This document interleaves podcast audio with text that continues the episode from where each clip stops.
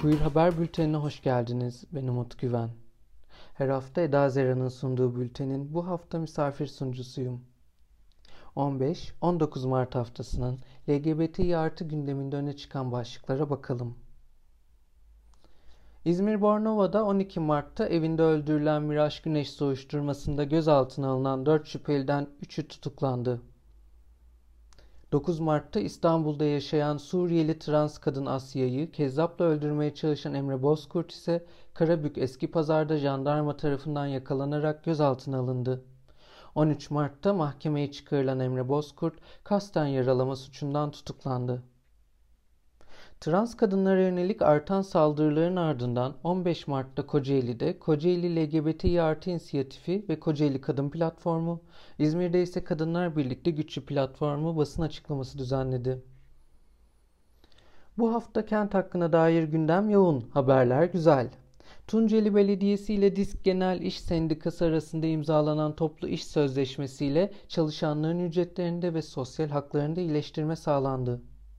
İmzalanan sözleşme ile belediye çalışanlarına regl ve menopoz dönemleri için onur haftasında LGBT artılara, 8 Mart ve 25 Kasım kadına yönelik şiddetle mücadele gününde ise kadınlara bir gün idari izin verilecek. İstanbul Büyükşehir Belediyesi'ne bakalım. Belediye yerel eşitlik eylem planını 8 Mart Dünya Kadınlar Günü vesilesiyle açıkladı. Kadınlar başta olmak üzere eşit haklardan yararlanamayan tüm toplumsal gruplar için yaşanabilir bir kent inşa etmenin yol haritaları olarak tanımlanan yerel eşitlik eylem planları cinsel yönelim ve cinsiyet kimliğini de kapsıyor. Dünyadan bir haberle devam edelim. Macaristan Anayasa Mahkemesi, trans ve interseks kişilerin doğumda tanınan cinsiyetini yasal olarak değiştiremeyeceği kanunu iptal etti.